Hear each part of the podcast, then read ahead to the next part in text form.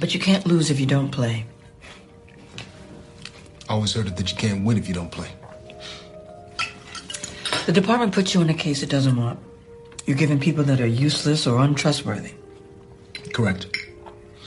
If you push too hard and any shit hits the fan, you'll be blamed for it. Correct. If you don't push hard enough and there's no arrest, you'll be blamed for that too. Correct. The game is rigged. But you cannot lose if you do not play.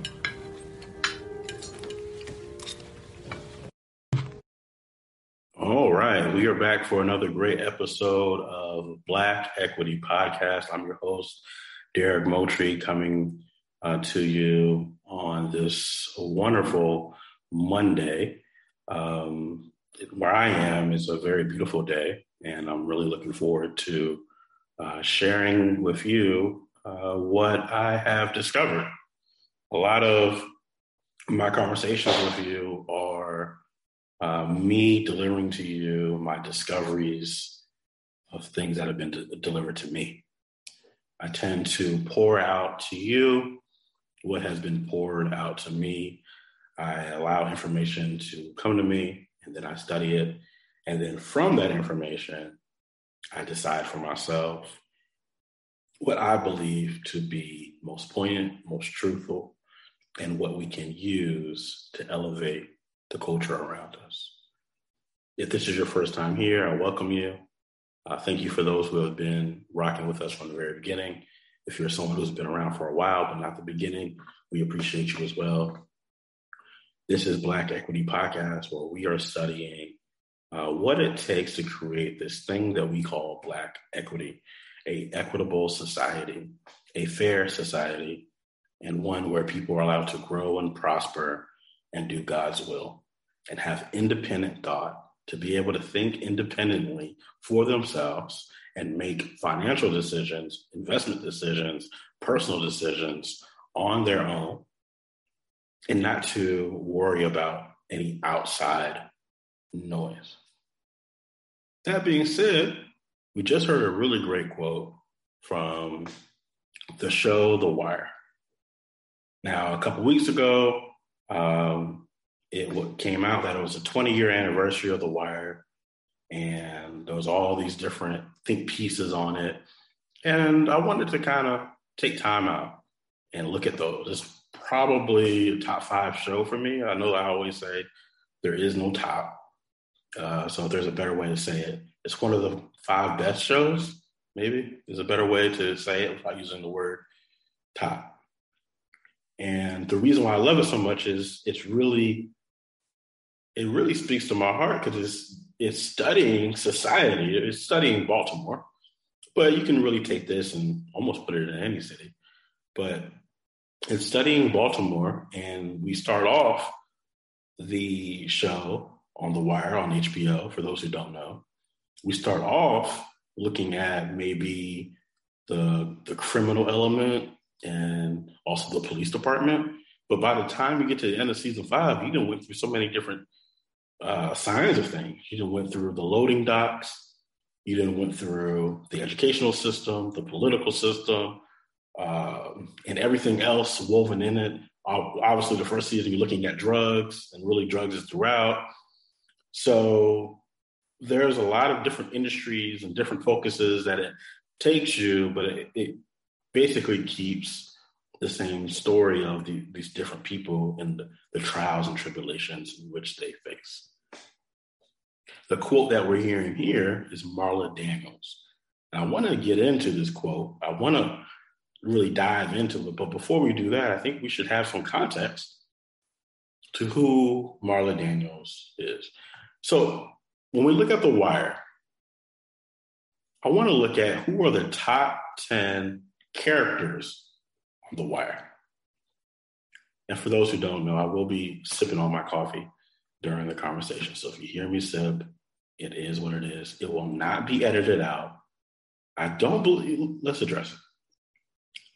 I see a lot of podcasts in the game, YouTube in the game, and it's perfectly edited. The lighting is perfect. Everything is just perfect. And then the information is wrong.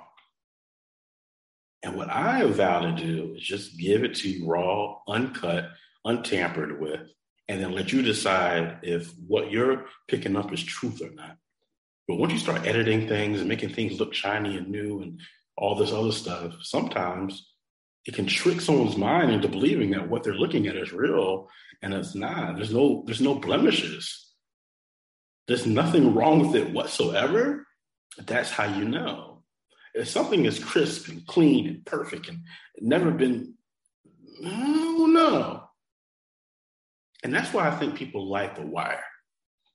Because it's not perfectly clean and cut and all the characters all shiny and new. No, each character, for the most part, has their own flaws. They have things about them that you probably don't even like, which makes you actually like them more because it's real. Nothing worse than a show where everybody has the perfect hair, the perfect body, the perfect prototype. I, I always tune away from those shows because I'm like, man, this is not going to get a second season. They just they throw a whole bunch of beautiful actors and actresses in the show. Everybody's just so attractive. The hair is everywhere. And then before you know it, you're bored by the show because it was all smoke and mirrors. There was no depth to it. The Wire has depth. Let's look at some of these characters. So we have uh, the website. Let's see, what's the name of the website? ScreenRant.com. They have listed the top 10 characters ranked. Okay. I think this will be important for us to understand the conversation that we're going to have today. Okay. So on here, number 10 is a, a guy by the name of Bubbles. And by the way, if you haven't seen The Wire, watch it. it's 20 years now. It's ranked arguably Many people call it number one. I just throw it in the, the greatest five. That way we don't have to argue too much, right? There are shows that have come and it's like, oh, you know, it has an opportunity, like Snowfall. I thought Snowfall could get there, but then they, that last season they had, I don't know. We'll see. Snowfall had the opportunity though. So let's keep going. So Bubbles uh, they say here the top character would be disrespectful in a few ways. His character was just as important as the dealers, politicians, journalists, and cops.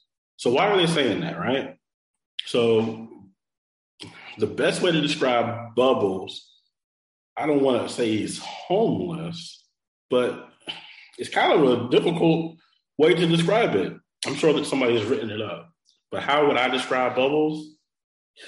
I would say he's a he's a he's a drug addict. Well, see, that's the thing about the wire is nobody's just one person. Bubbles may arguably be the smartest, one of the smartest people on the show. And so what you lead with, well, he's a drug addict. Throw him to, no, it's not quite that simple. Let me say this Bubbles is uh, very intelligent, for the most part, kind hearted, uh, he understands the streets. He often works with the cops to be a uh, lookout or a private, uh, what's they call it a CI, whatever CI stands for, I can't remember. Uh, but basically, like an investigator on the street, uh, so he can help out some of the cops. Some would argue sometimes he's on homeless. Um, some would say he's a thief. Sometimes he's stealing things to sell them in order to get money, to get high or get food or whatever it may be. He may be stealing food. Some would say he's just a street bum. So you can decide for yourself when you watch the show who he is.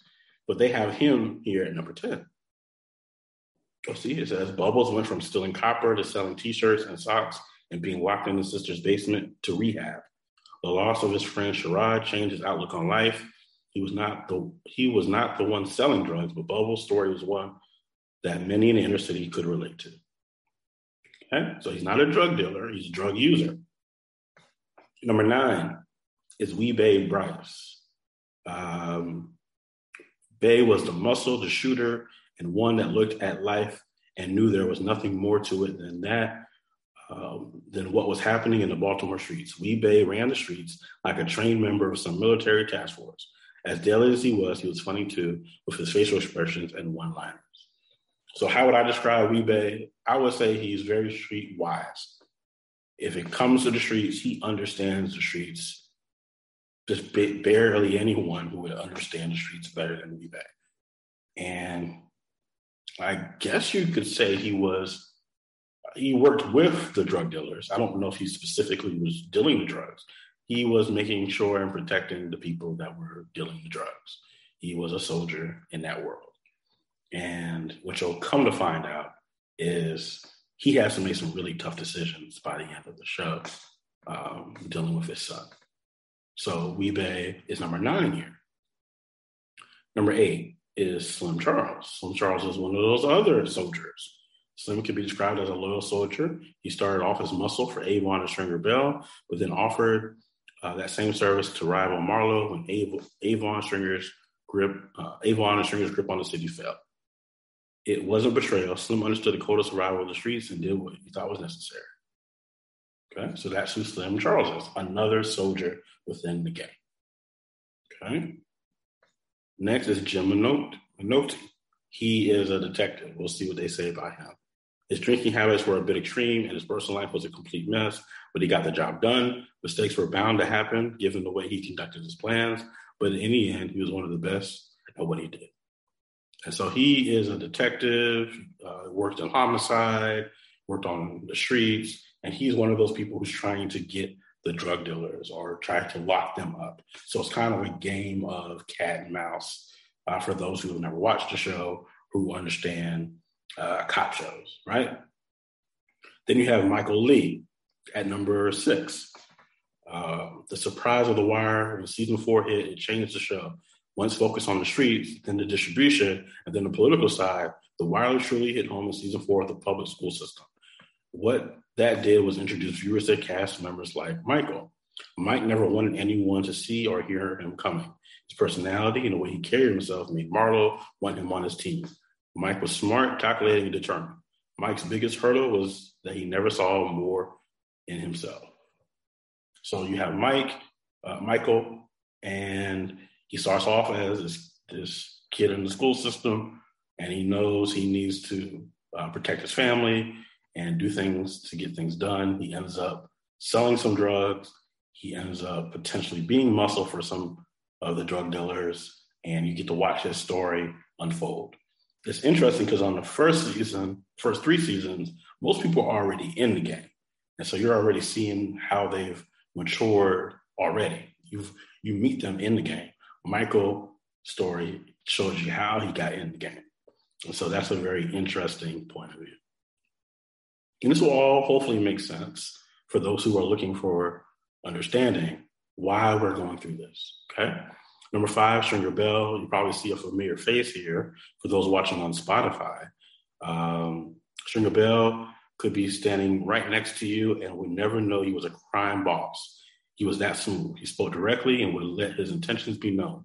But what set Bell apart was from the others was that he wanted more out of life. He owned real estate, went to school, lived in a nice apartment, and dressed the part of a businessman. When others looked at him for guidance, Stringer directed as a teacher and not a dictator. He came up with the idea of the co-op to make sure everyone ate. Okay, so my interpretation of Stringer Bell is very similar.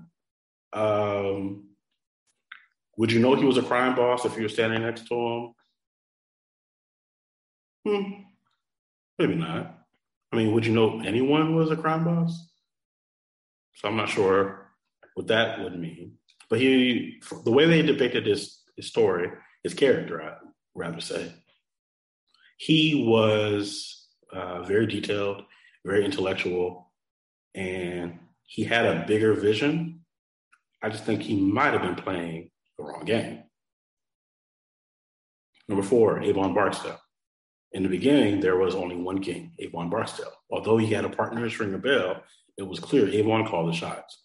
Avon was no one's fool, but his power also came from muscle uh, like he says, I, I, just I'm just a, a, gangster, I suppose.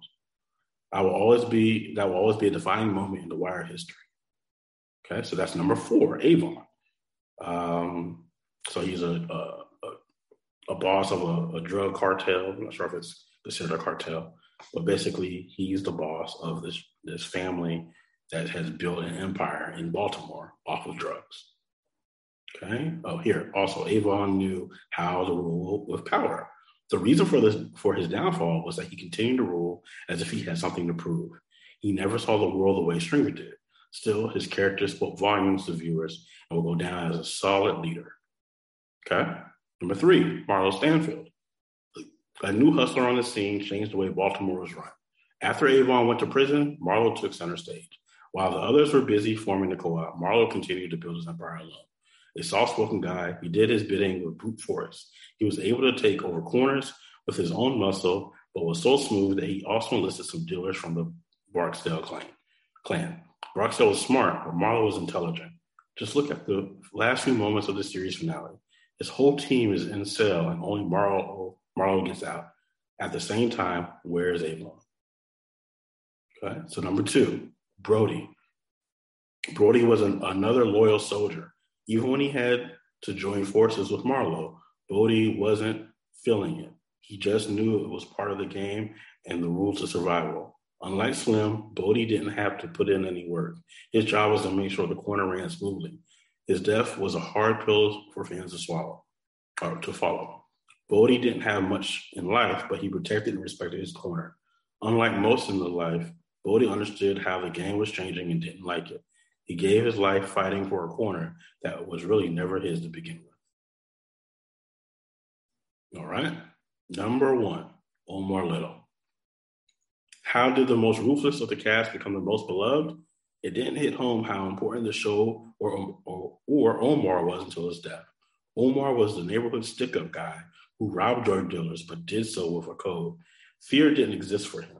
Everyone was afraid of Omar. He snitched on the stand, never wore a mask, and walked the streets as if he didn't do a thing. On a show about drugs and the effects they have on a community, Omar Little stood out the most. All right, so those are your top 10 characters from The Wire based off of Screen Rant, screenrant.com. Shout out to Screen Rant. Um, check out more of their work, right? So then, if those are the top 10 characters, why are we hearing from Marla Daniels? She wasn't even mentioned. But you can't lose if you don't play. I always heard it that you can't win if you don't play. The department puts you in a case it doesn't want. You're giving people that are useless or untrustworthy. Correct. If you push too hard and any shit hits the fan, you'll be blamed for it. Correct. If you don't push hard enough and there's no arrest, you'll be blamed for that too. Correct. The game is rigged, but you cannot lose if you do not play. So there, Marla Daniels is talking to her at the time, her husband, uh, Lieutenant Daniels. I'm not sure what position he had at the time, but he's a cop, and he's trying to move up within the ranks with within the police department. And his wife, Marla Daniels, is giving him some game here. And she's saying, yo, the game is rigged, but you cannot lose if you do not play. I would argue it's probably the most important quote on the wire out of all five seasons. Of course, you know, that's subjective, right? I would argue it's the most important quote but she's not listed in the top 10. Let's look at this. Let's look at this top 10 one more time.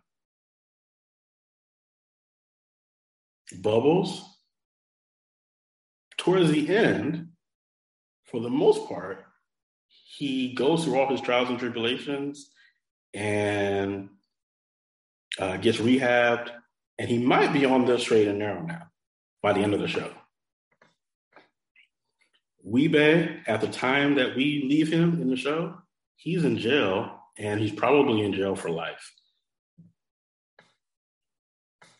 Slim Charles, he, ooh, was, I can't remember. Is Slim, I think Slim is still alive if my memory serves me correctly. I have to look it up. Um, but he definitely got, he definitely went through a lot. Yeah, he's alive because he's trying to buy the connect from Marlo at the end. So he's trying to get into the game so he can potentially be his own Marlo or his own Avon Barksdale. So he's trying to position himself into that. And we all know where that could potentially leave you. Jim McNulty, um, he's being shipped all around the different departments. More than likely, they're going to get rid of him.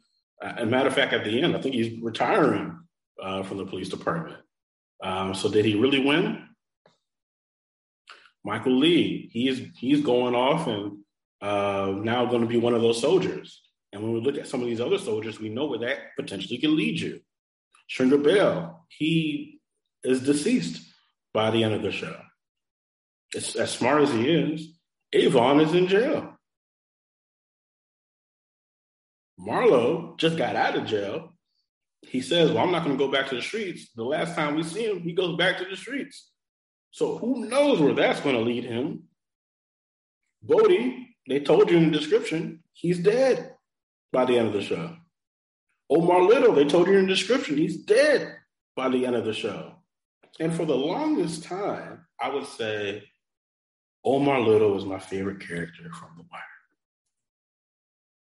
Because in the, in the grand scheme of things, he has the best.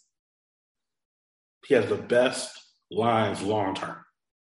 So every scene, he's is giving you game. He's showing you something, he, and he's looking at the game from a different angle. And I would always say that's the best character, and it makes sense. I mean, everybody has him listed number one. He's the reason why people are tuning in. He's he's really good. And uh, rest in peace uh, to Michael K. Williams, the actor who plays Omar Little, who uh, actually passed away in real life as well. So why do I go through those 10 again? Because for the most part, all 10 of these people lose.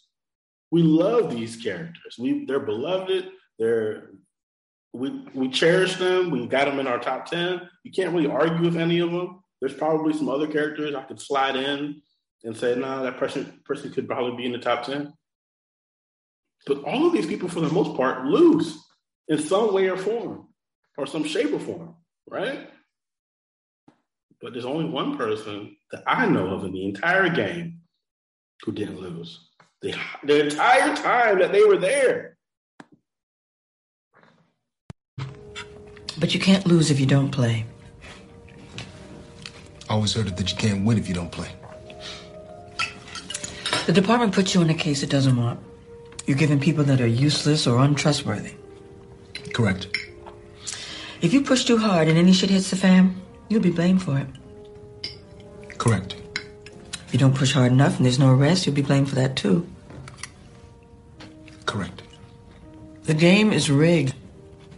But you cannot lose if you do not play.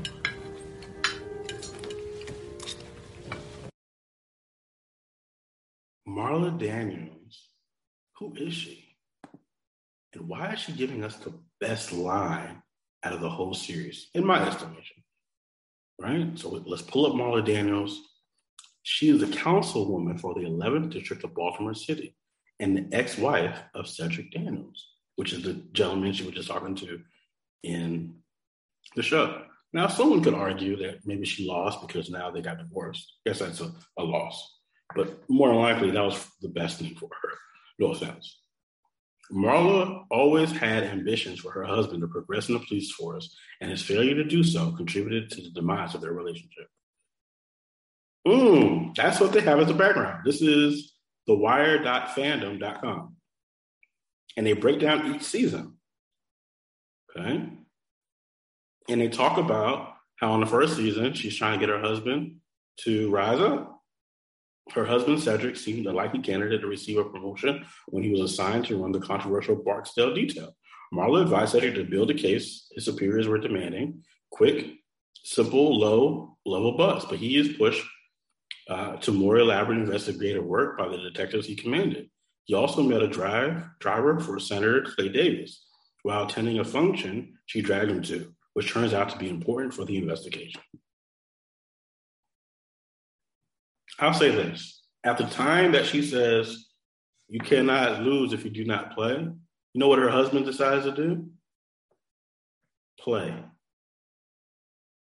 he says back to her, Well, I heard you can't win if you don't play. Can't lose either. And so now we have a tale of two worlds. Do you play the game and go for the win, or do you not play and don't lose? I wanna I wanna explore something here. What does a council person do? What does a council person do? We're looking at a council person definition. She's a councilwoman for the 11th district in Baltimore. So what does a what does a council person do? Council person duties. Authorized to organize and reorganize city government, except when expressly prevented by other laws. The council can create, change, abolish, and consolidate offices, offices positions, departments, boards, commissions, and agencies uh, to promote orderly and efficient administrative uh, uh, city affairs. Uh, the role of a council member provide leadership and guidance to community, facilitate communication between community and the council, determine policy, planning for the future, manage assets, governing finances, reviewing policies, attend meetings. Let's look at this for a second. Marla Daniels says, You cannot lose if you do not play. Cedric Daniels says, I heard you can't win if you don't play. So then here is the here's the question for this episode. What game are you currently playing? And is it worth going for the win? What game are you currently playing? And is it worth it to go for the win? Was it worth it that Cedric Daniels went for the win? I mean, if he doesn't go for the win, we don't have a show. So many would argue, well, yeah, of course, he got the wire. But if you watch at the end, Cedric Daniels ends up getting out of the game. He does what he was called to do. And of course, that takes years out of his life and they got some things accomplished, but the game just reinvented itself. By the time he gets out, now you got Slim Charles about to take over. You got Marlo back on the street. I mean, the game is always going to be there. And then you see him decide to go towards, I believe he goes towards being a lawyer. And he leverages his uh, background in the police force to now look at being more of a on the legal side and he plays a different game. So the thing that his at the time his wife is telling him, you cannot lose if you don't play. What she wasn't saying is don't play a game. What she says, for the most part, is don't play that game.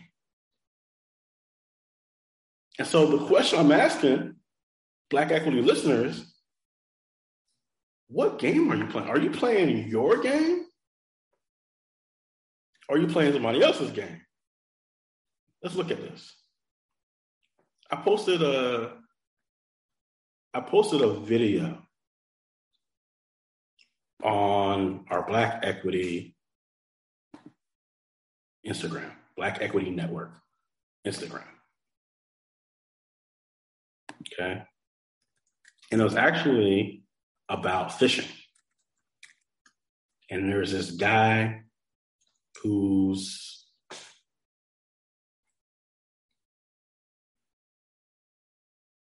there's this, there's, there's this guy who's fishing. Here we go. There's this guy who's fishing. And where did it go? There it is right there. Okay, so if you're on Spotify, you can see the video. I'm not going to play it because I don't want to play the music that goes with it on the podcast. Okay.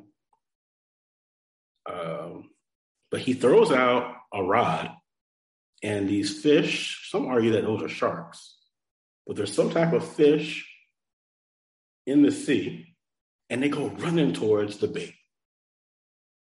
And I put up here on the description there are some who chase bags and others who fill up the bags to make other people chase them. Here's a question I have. We're going to go through this thing. We're going to slow walk this.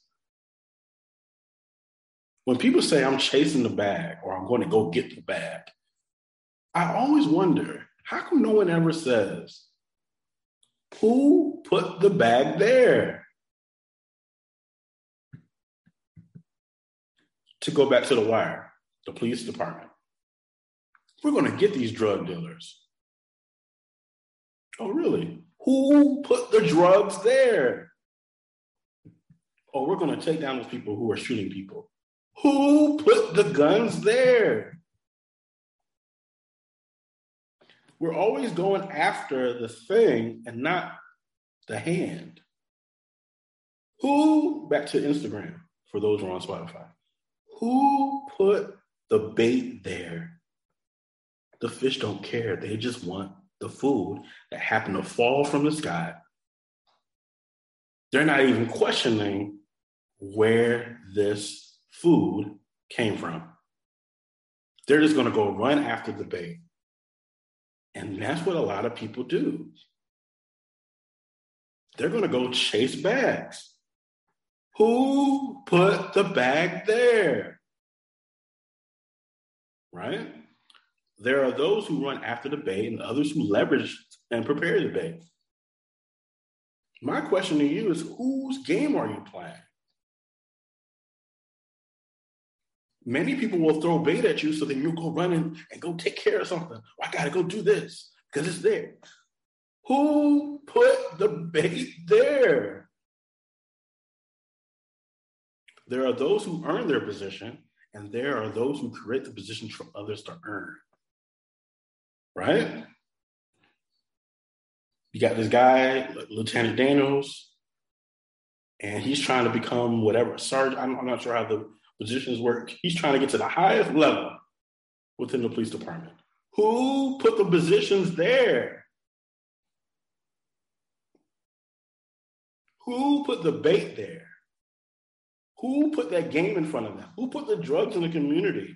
Who put the guns in the community? Who's doing these things? That way, when you ask that question, you don't go on a wild goose chase. I believe there's many people who are playing a game that somebody else created. As soon as a little bit of bait goes into the water, they go running. Oh, we gotta go get this. We gotta go do this. We gotta, we gotta go get them. Who put it there? Let's ask that before we go running anywhere. Who where did this game come from? I'll take myself for example.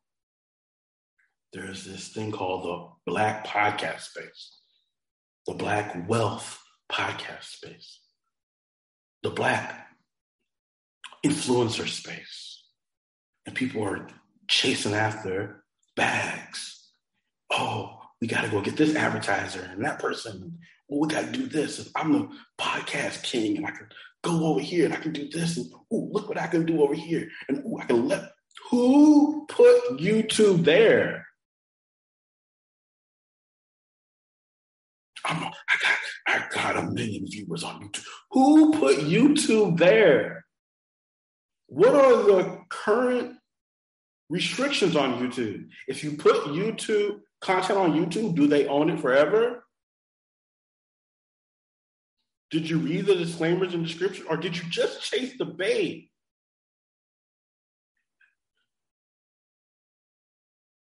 Who put it there? Oh, I got a million viewers on Instagram. Who put it there?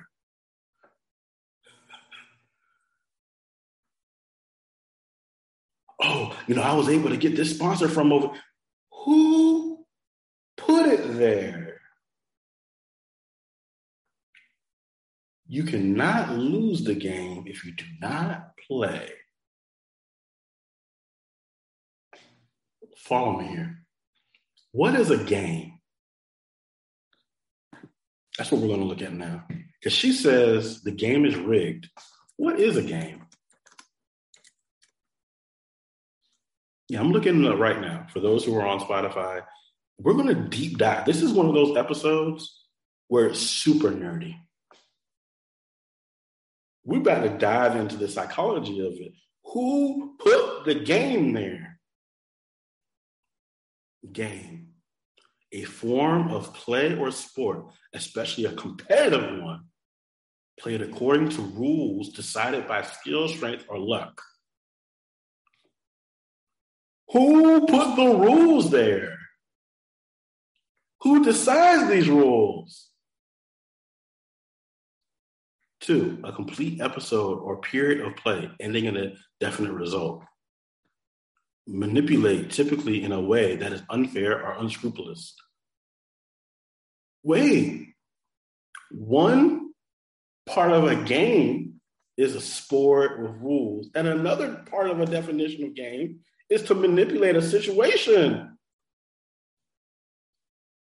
So when you are playing someone else's game, you got manipulated. Are you following me here?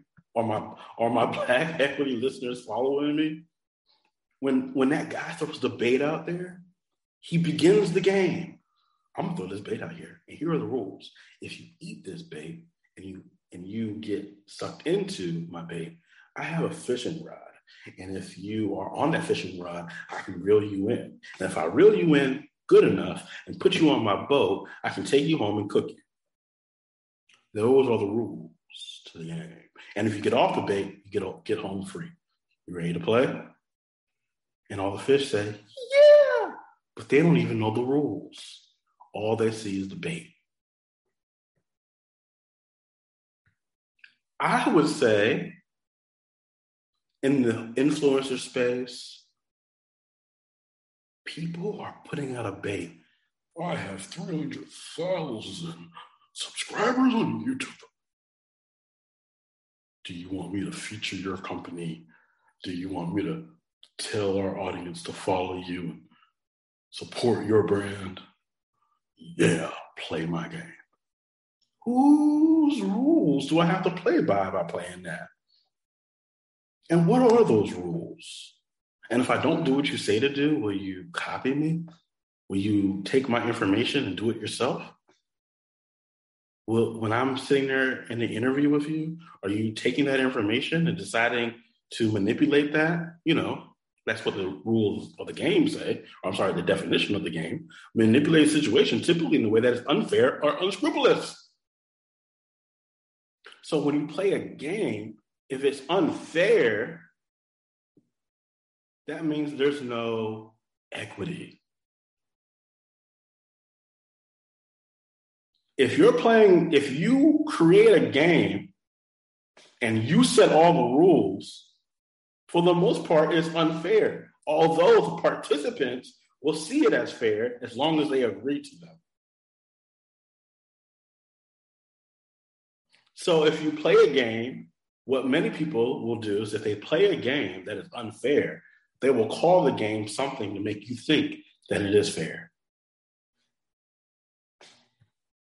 Who put the game there? That's what I want you to ask yourself. And this goes for every industry.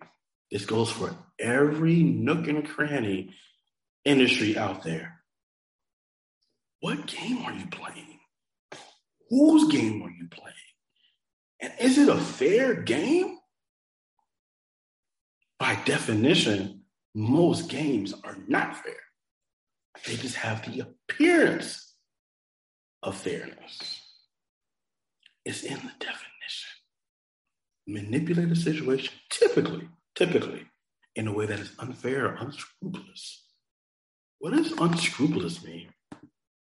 This is one of one of my favorite type of episodes here. Because we get to go down a rabbit hole.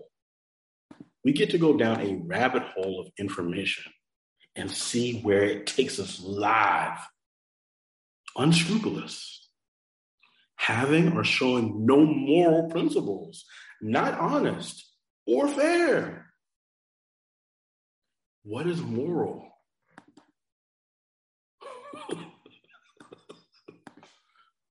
Because what I want you to know before you step into a game is who are these people? Moral, concerned with principles of right and wrong. So when I take that bait and I throw it out into the ocean, one would argue that I'm playing a game that is morally not right because they don't even know that the consequences of taking that bait is my life.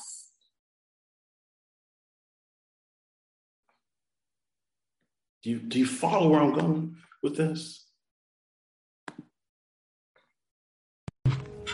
But you can't lose if you don't play. I always heard it that you can't win if you don't play. The department puts you in a case it doesn't want. You're giving people that are useless or untrustworthy. Correct.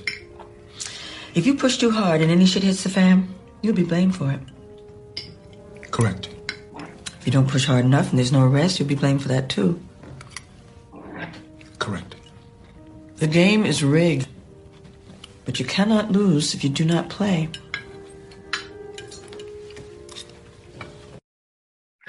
So, where does this take us? Right? Where does this take us? Here's where it takes us. If the game is rigged, what does rigged mean? Oh, I love this. I love this because we get to explore thought. Rigged.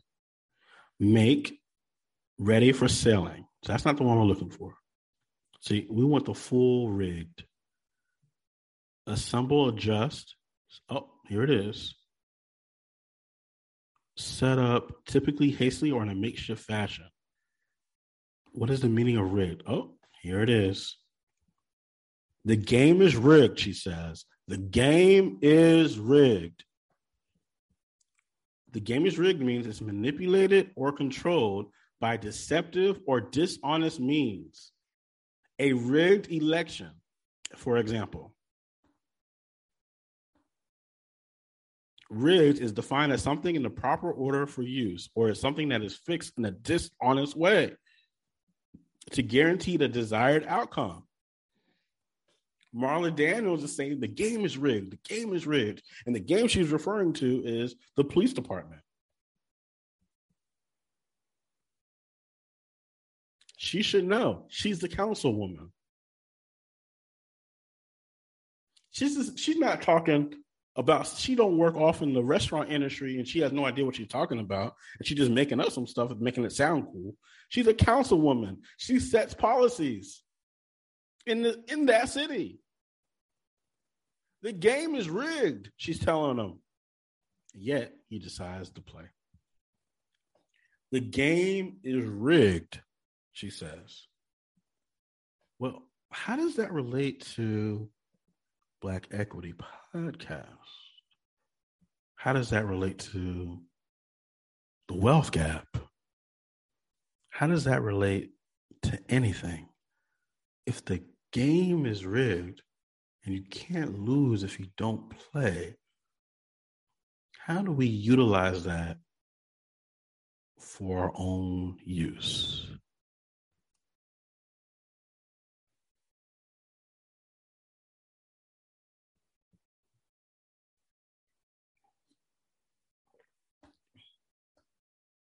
Mm. So we have a video here that I want you to watch. Inflation is legalized counterfeiting. Counterfeiting is criminalized inflation. this, this is Yep. not my opinion. This is, in fact, mechanically how it works. Um, and in the piece you're referring to, Masters and Slaves of Money, I wrote about this debacle in 16th century Western Africa, where they were using glass beads as money. And I think this inflation is legalized counterfeiting. Inflation is legalized counterfeiting. Counterfeiting is criminalized inflation. This is said by a gentleman by the name of Robert Breedlove. He wrote a book called Masters of Money, Masters and Slaves of Money. He actually gave a really great talk, Breedlove's class presentation on Masters and Slaves of Money at Bit Block Boom. Let's dive into just a little bit of what he had to say at this conference.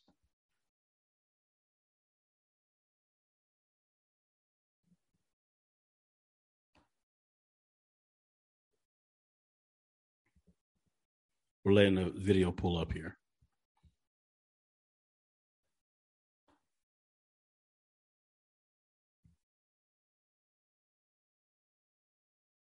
Uh, my name is Robert Breedlove. I'm here to talk to you guys today about Masters and Slaves of Money. This is an essay that I recently published on Medium, so I hope you'll get the chance to check it out. So, money is a tool for trading human time. Central banks are the modern era masters of money. They wield this tool as a weapon to inflict wealth inequality by stealing time. History shows us that the corruption of monetary systems leads to moral decay, social collapse, and slavery. As the temptation to manipulate money has always proven to be too strong for mankind to resist, the only antidote to this poison is an incorruptible money, Bitcoin. So, to explain that a little bit, I'm going to start in history and I'll bring it forward to the Fed today. So, in ancient Western Africa, there was a form of money called aggry-beads, which you guys may have read about in the Bitcoin standard. Uh, this was a small glass bead money that was used for centuries in Western Africa. And when European explorers appeared in Africa in the 16th century, it was quickly apparent to them that these small glass beads were very valuable to locals. So, since glassmaking tech was uh, primitive in Africa, Aggry-beads were reliably scarce to other goods and services, which gave them a monetary property that supported their value in the marketplace. Back in Europe, however, glassmaking tech was much more sophisticated, and counterfeit glass beads, virtually identical to, gla- to aggry-beads, could be mass produced at a low cost. Seizing this economic opportunity, many crafty Europeans soon began arranging, arranging expeditions from Western Africa, shipping in huge quantities of indistinguishably counterfeit aggry-beads into Africa. Uh, and the, these were basically just counterfeit beads fashioned back in Europe that they shipped into Africa.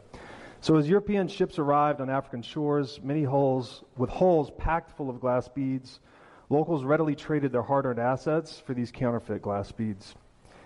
And later, aggry beads would became, become known as slave beads because as these newly impoverished African locals became desperate, some of them were forced to sell themselves or others into slavery as a result.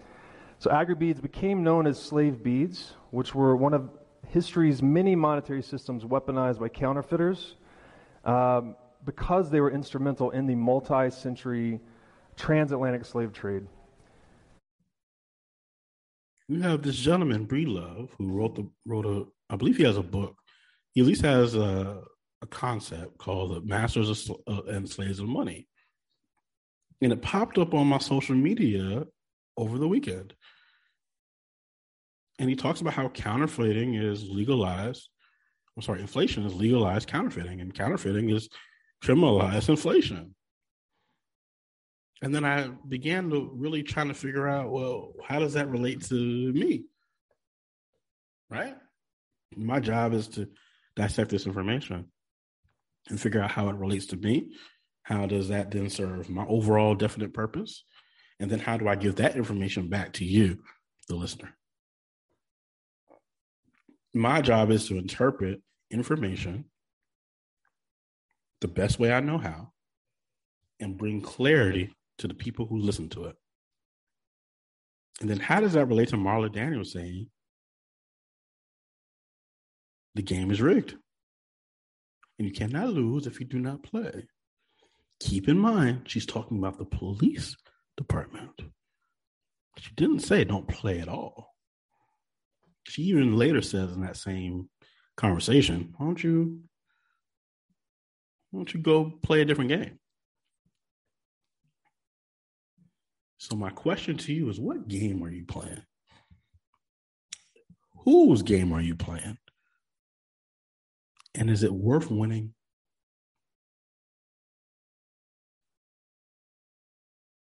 let's take a let's take a deeper dive into what this gentleman was saying. We're going to scoot up to the six minute mark of this conversation, and I want you to hear this part.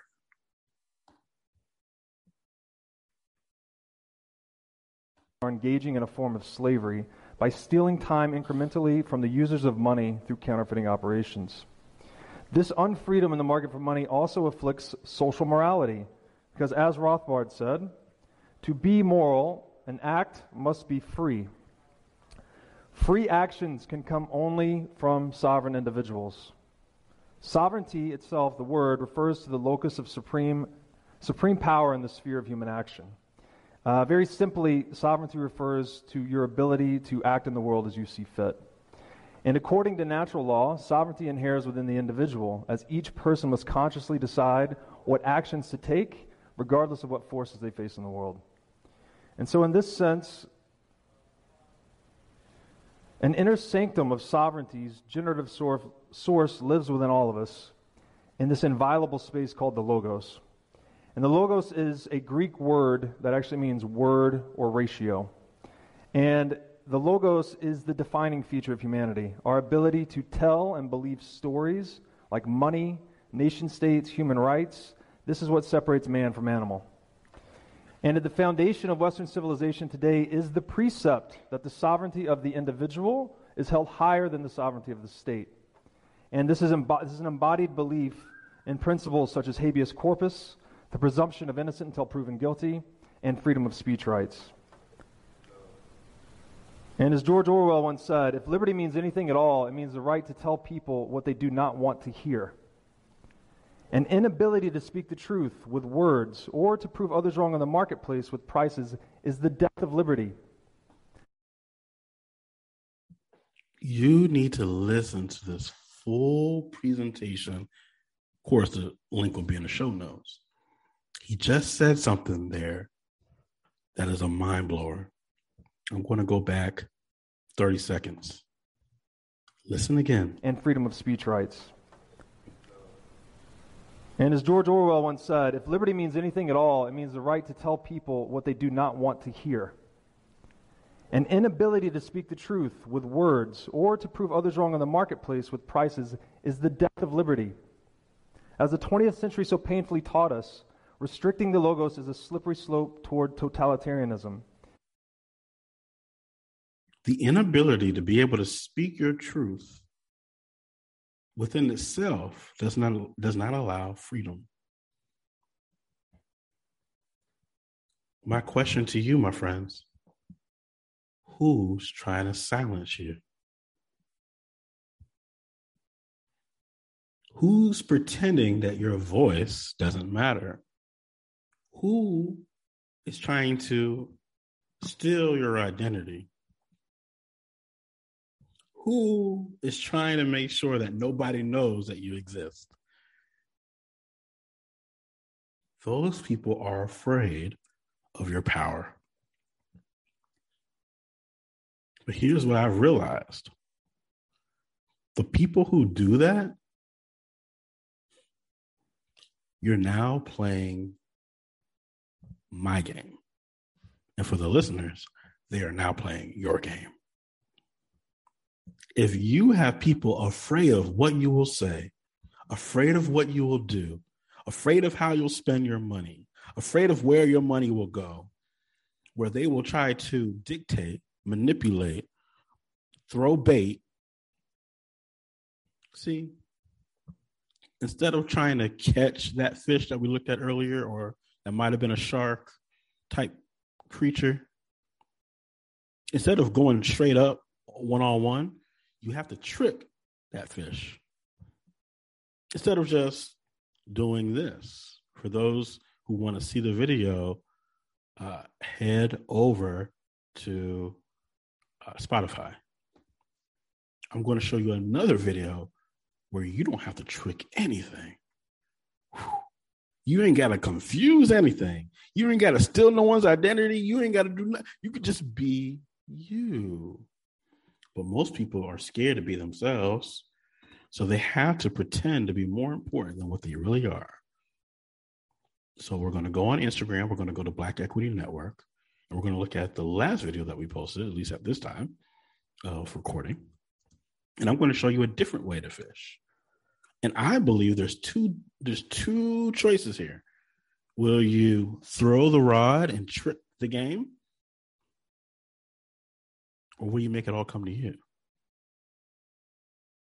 Now, if you look at this video, I'm not going to play the sound because it has music and I don't want to put the music on the podcast, but don't want no drama. Okay?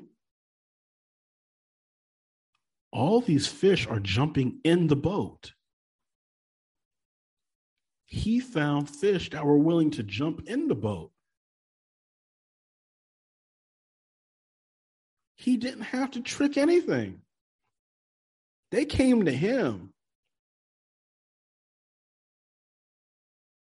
When you operate with true abundance, you don't have to throw out baits. You don't have to steal anything. You don't have to trick anything. You don't have to have a fancy uh, brand name that gets people to say, "Oh, that's what I want to do." Like you don't have to do all that. No bells and whistles. When you have a true, when you're on a true calling over your life, you ain't got to do none of the extraness. You just are. And the people who want to operate within that frequency will jump on. And the people who do not want to operate in that frequency will jump out. And I encourage you to play this game. This seems very fair. I'm going to ride down the river, and whoever wants to come with me can come with me. And whoever doesn't want to come with me, they don't have to come with me. Here's the difference, though, within the both these two of these videos. One is in the ocean, one is in a river. Rivers turn into oceans. Oceans don't turn into rivers for the most part. A lot of people will use the ocean to attract their bait. So what they do is they build up their YouTube channel. They build up their Instagram. They build a, they'll build, build, build, and they'll create an ocean. And then when the ocean comes, they throw out a little bit of a bait. And then somebody will come along, eat that bait, and then they reel them in, and the person had no idea what the true intentions were. In a river, the river is narrow.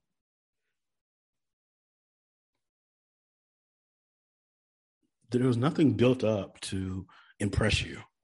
It's it's narrow, it's curvy, and it keeps moving. It's not there to impress you. It's there to get a job done. It's there to move what it needs to move to get to what it needs to get to. That's what rivers do. I want to ask you again. What game are you playing? Whose game are you playing? In the video, it talked about trading your time. That's how he opens it up. Let's look at the first minute again. Medium, so I hope you'll get the chance to check it out. So, money is a tool for trading human time. Central banks are the modern era masters of money. They wield this tool as a weapon to inflict wealth inequality by stealing time. They steal time. That's their game. The ultimate game that's currently happening in the marketplace is who is stealing your time. That's how you'll know who are the masters and who are the slaves. If they're stealing your time, there's this really great book called Outwitting the Devil by Napoleon Hill. And in that book, Napoleon Hill has a conversation with what he perceives to be the devil. People argue that it's not really the devil, it's just an imagination. You can do that on your own time, right? We'll go with the premise that, okay, he's interviewing the devil. And in the interview, he's forcing the devil to have to tell the truth. And then he asks this question, among many questions. He says, Question What is that? A power of independent thought backed by definitive purpose? The devil says, teach the students how to budget and use time. and above all, teach the truth that time is the greatest asset available to human beings and the cheapest. Teach the student the basic motives by which all people are influenced and show how to use these motives in acquiring the necessities and luxuries of life. Teach what to eat, how to eat, and what is the relationship between proper eating and sound health. So let's go back to this first part. This is Outwitting the Devil by Napoleon Hill. How to outwit the devil. Teach the students how to budget and use time. And above all, teach the truth that time is the greatest asset available to human beings and the cheapest. Teach the student the basic motives by which all people are influenced and how to use these motives in acquiring necessities and luxuries of life. My question to you as a Black Equity listener is who controls your time? Who's wasting your time? If you can figure out who is controlling your time, wasting your time, you've now found who is perceiving themselves to be your master. Who trades time for money?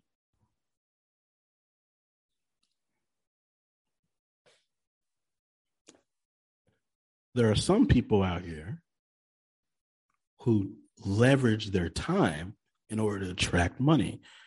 They call it speaking gigs. I'm gonna go out and go speak. And if I speak for this amount of time, you're gonna pay me. Nothing, you know, cool. Who's the master and who's the slave? In the same book that we're listening to or going over, he talks about in the interview about not allowing anyone to control your time. And although speaking and engagements are really great, limit them as much as possible.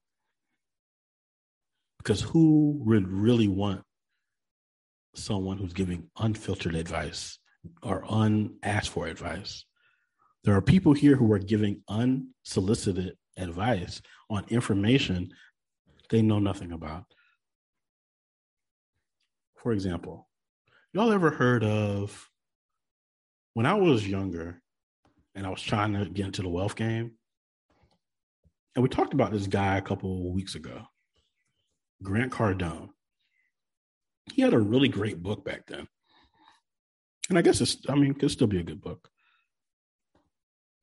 It was called the 10X Rule. You ever, ever heard of this? Let's see. It's been a long time since I've put Grant Cardone's name into a into a browser. I did pull him up on Instagram that day, but I haven't. It's been forever. 10 oh grant cardone 10x your business 10x your income 10x 10x 10x okay let's do this just pull it up his whole thing is 10x right it's all about 10xing and look at it look at all the bells and whistles on the website and people love it sign up for free real estate live training right cardone's own podcast what industry leaders have to say they've positioned themselves as industry leaders. So let's find how do we find 10x stuff? Free books, phones, coaching, money. Oh, there it is 10x Growth Conference.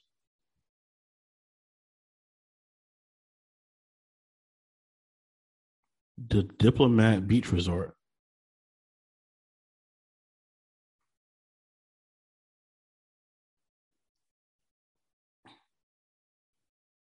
look at it, they got all the rappers. I mean, if you're on Spotify, you can see.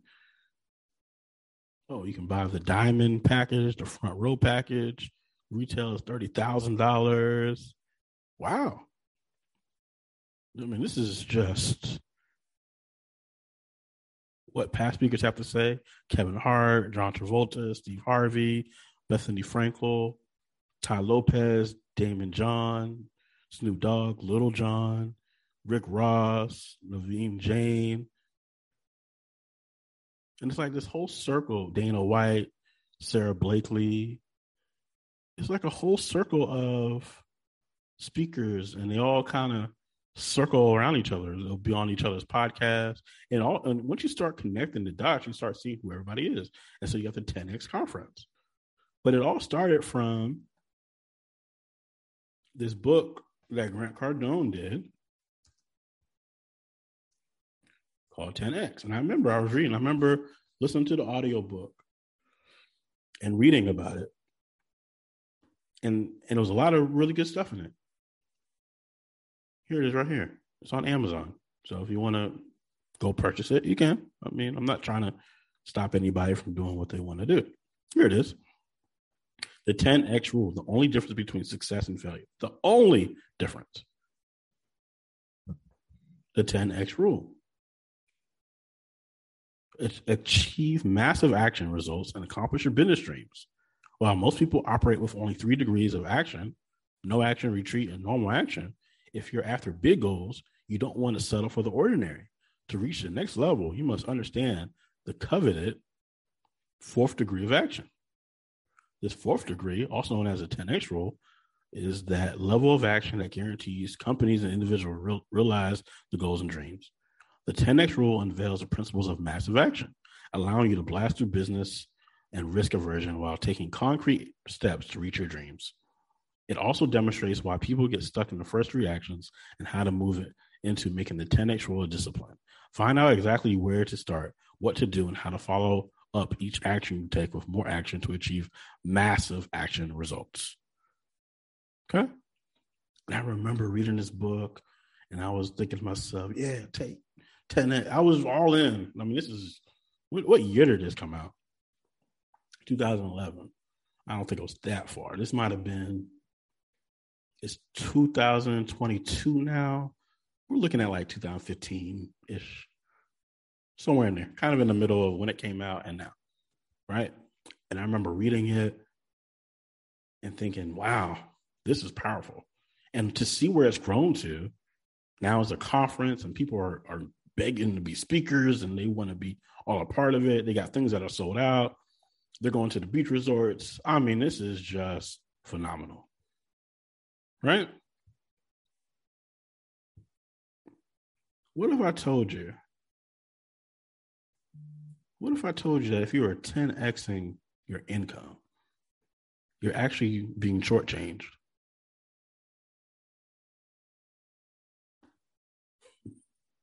What if I told you that if you were to play that game, what if I told you if you were playing that game you fell for the bait. What if I told you all the speakers and all the people who are leveraging their brand and their social proof to get on these 10x stages? What if I told you all that? You fell for the bait. And if you fell for that bait, that means you're a slave to that master. And then if you are a slave to that master, anybody who follows you would then be a slave as well because you're their leader. Right? Hmm. So let's look at this. I want to pull up a different share screen, if you don't mind. Now, I normally don't use this screen, so please bear with me. This, this will be the first time I ever use this screen. So let's see. Let's say, how do I change my color? Okay. So let's say you have a hundred thousand dollar a year company and you times that by 10x, right? X 10, 10x. What do you have now? Right? Uh, I'll pull up my uh, handy dandy calculator here so you can see it. I think the calculator will show up. Let's pull up our calculator and let's see exactly. I, I, I, know what the answer would be for this one, but I want to have the calculator for the next couple questions, right? I want to show you something. I want to show you what happens when you get shortchanged. And I almost fell for it. Here we go. I don't know if you can see my calculator, but I'll write it out. So if you have a hundred thousand,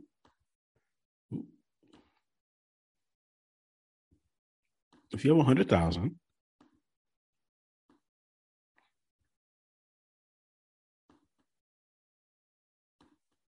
and you times that 100,000 times 10, you have a million dollars.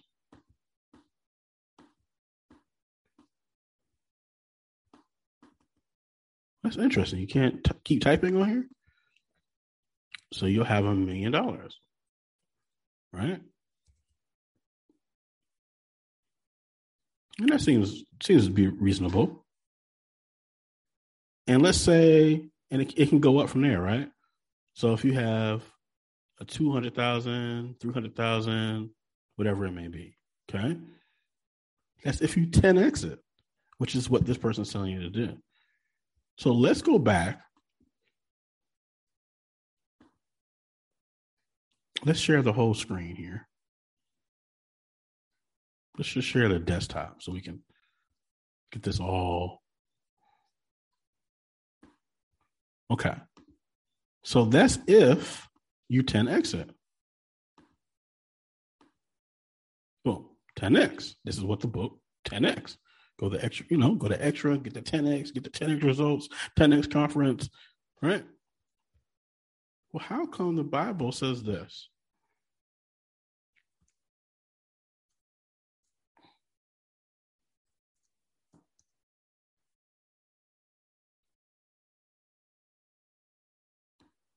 Why does the Bible say something totally different? De- Deuteronomy, sorry if I said that wrong, 1 and 11, which I do love this angel number here. I think about that all the time. Not only is this a great scripture, but it's 1 1 1. May the Lord, the God of your ancestors, increase you a thousand times and bless you as he has promised.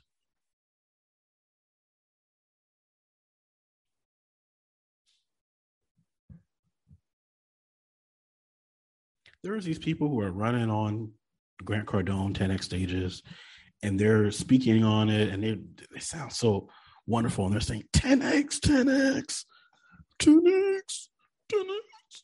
And, you know, that was me. I mean, I, I was never on the stages, but I read the book and I was like, yeah, 10X. I remember being in my car, man, and I was listening. Matter of fact, the audio book, I think Grant Cardone was reading. I remember listening to it and the excitement in it. And I remember riding through my riding through the city. And I'm like, yeah, we're gonna 10x it. And then I got home. And I did my own independent thought, my own independent research, and led me here. And God said, nah, homie, I got something. I got something a little bit better than that. May the Lord, the God of your ancestors, increase you a thousand times and bless you as He's promised. So that same hundred thousand, boom, hundred thousand. He wants us to times that by a thousand. That's what it says. I didn't make this up. May the Lord, the God of your ancestors, increase you a thousand times and bless you as He is promised. See, if you listen to Grant Cardone, you'll be 10x. If you listen to God, you'll be a thousand x. Somebody shortchanging you. There are, oh, what's that quote? There's this quote out there that says, it's one thing to not reach a high mark. You know, that, you know, some would say, well, that's failure. You didn't reach the high mark. But it's even worse to have a low mark and reach it. We got to find that quote. There's nothing worse than having a low mark and reaching it. Having a low mark and reaching it. If we could find that quote, I think that would help us out. Mm, here it is. At least something similar. All right. The great danger, the greater danger, most of us lies not in setting our aim too high and failing, falling short, but in setting our aim too low and achieving your mark. So if you have a hundred thousand dollar business, you'll end up with a million dollar business.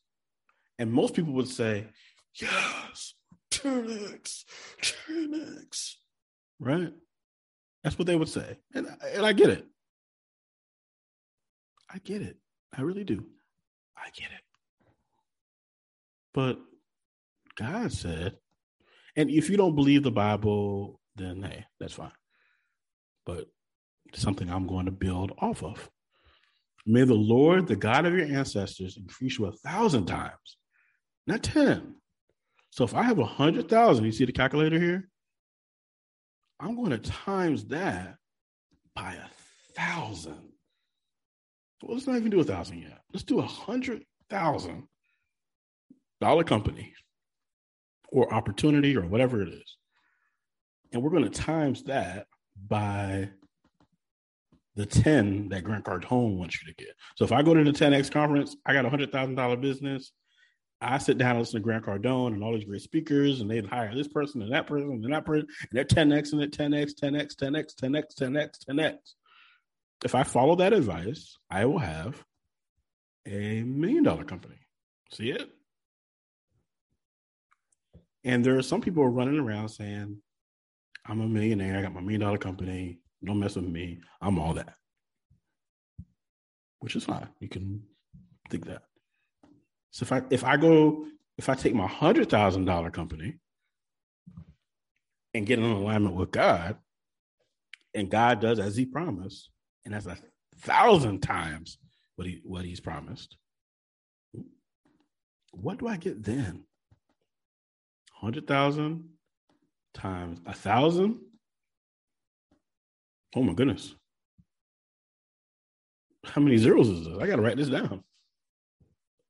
One zero. Then it's followed by three zeros. One zero zero zero. Followed by another three zeros. Followed by another zero.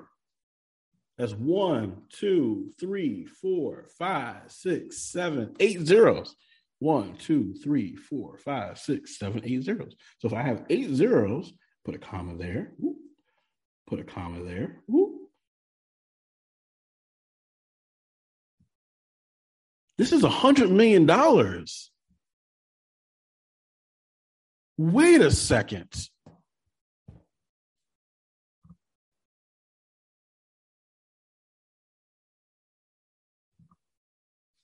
wait one second.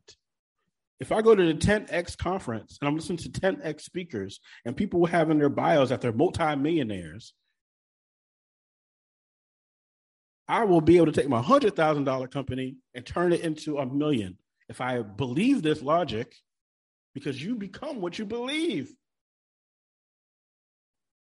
If I believe this logic, I will take my hundred thousand dollar company, make it into a million dollar company, and walk out and say, "Well, I'm a millionaire. I did my 10x." But if I follow God, Deuteronomy 1 and 11, may the Lord, the God of your ancestors, increase you a thousandfold. I now have a hundred million dollar company. And I know someone saying, well, that's not possible. Oh, really? Okay, let's look it up. List of 100 million dollar companies. Let's see if it's possible. Who are who are the 100 million dollar companies? If it doesn't exist, then maybe you're right. List of companies with 7 million dollar company data set. No, I want a 100 million. Here they are. Here they are.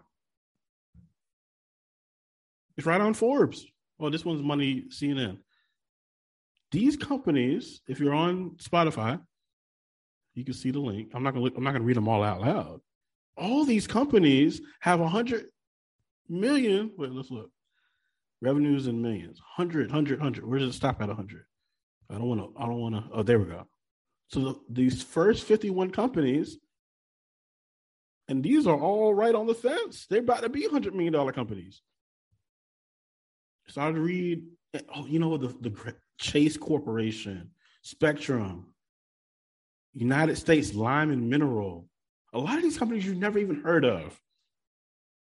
Bankrate, Globacom, Universal Insurance Holdings, Inter, Integra Med America. So you can't tell me, and this is just United, this is America's fastest growing companies. We're not even talking globally, and this is a global podcast.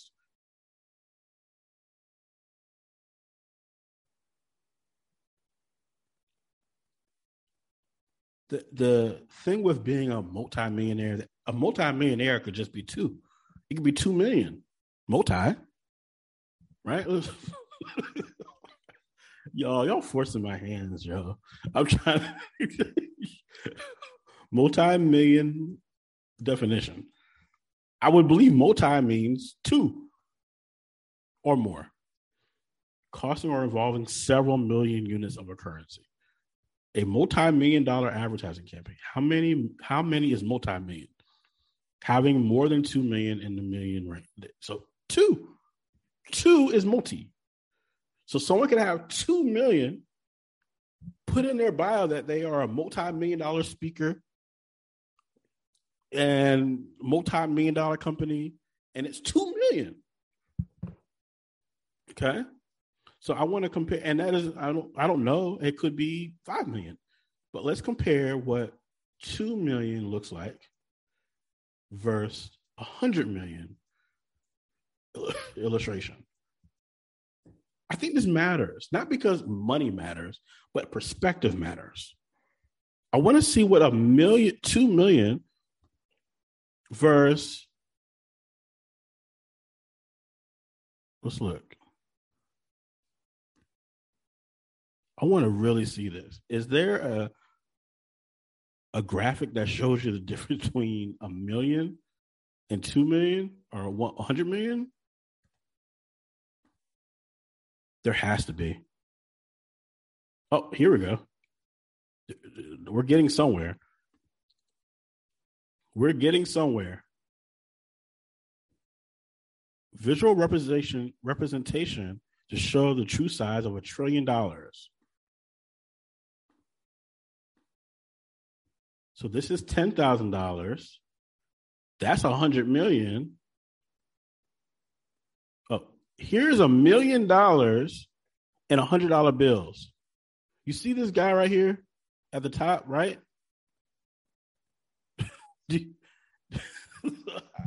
I can't, y'all. I can't.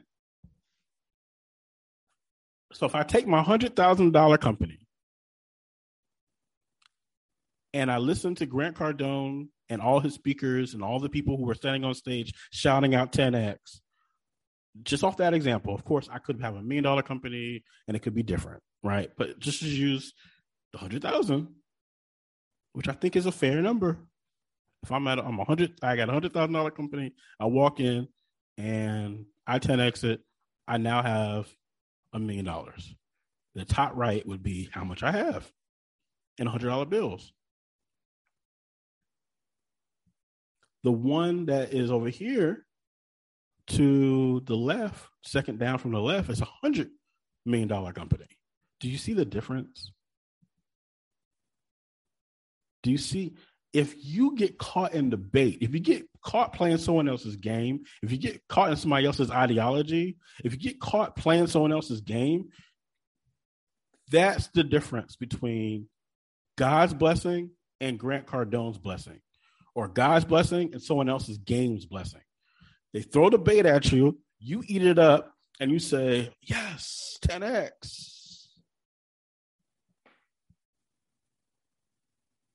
And if you aren't careful, you'll think you won. So there are people running around with two of these, those two of those stacks of a million and saying, Well, I'm a multimillionaire. And they put it in their bio and they say, I'm a multimillionaire. But there's companies out here with 100 million they don't even tell you that they're a hundred million dollar company. Here's how you know somebody's a, a, a master of money or a slave to it. Is it in their bio?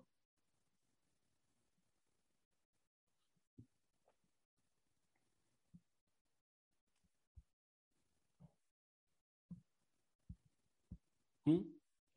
Let's look at it. There's these hundred million dollar companies, right? Where where did it go? Into look, they got 197 million dollars in revenue. Okay. Integra, Integra Med, healthcare. Okay. I want to pull up their website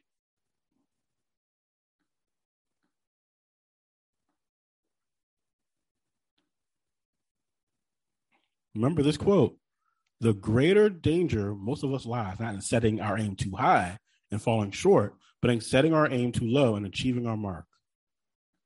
I'm not saying you have to be a billionaire. I'm not saying that you're wrong for not having money.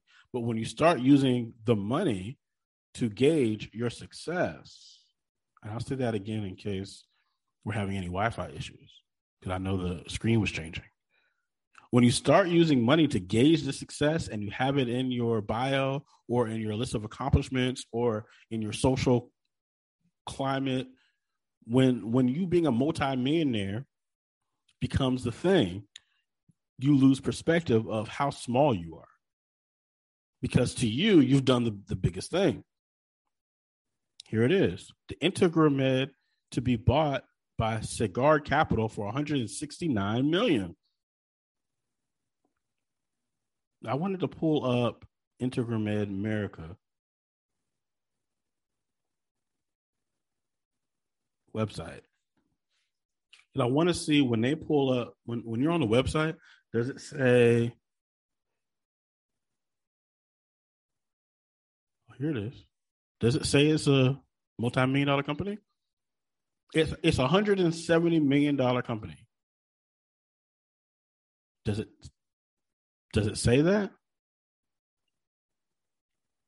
Integra, Inter, Integra Med Fertility strives to provide excellence in patient care across our network of fertility clinics. We support participating partner practices. I'm not sure if this is the same place. Is this the same place? No, we want we want we don't want fertility. We want uh, the America one. This is a hundred million dollar company. Oh, here it is. Website. There we go. Now I think they might have got bought out, but let's see.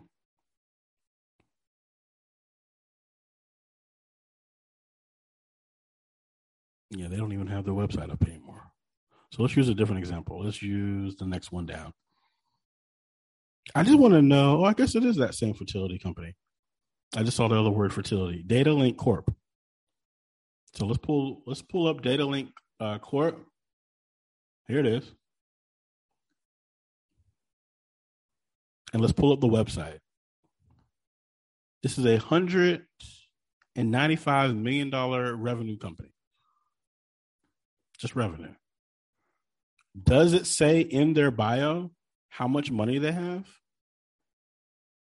Here it is. About us,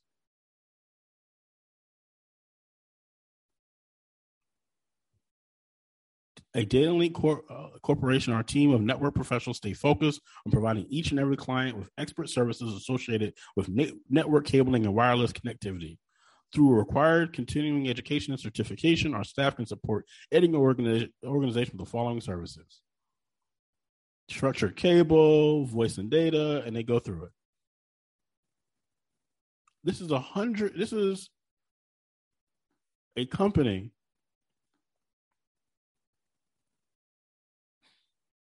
This is a company at almost 200 million in revenue. They don't mention it once. But then if you have in your in your bio that you have multi millions, that's your social proof. And people are people are being shortchanged by this concept. And what they want to do is they want to sit next to other people who are multi millions and think that's the move.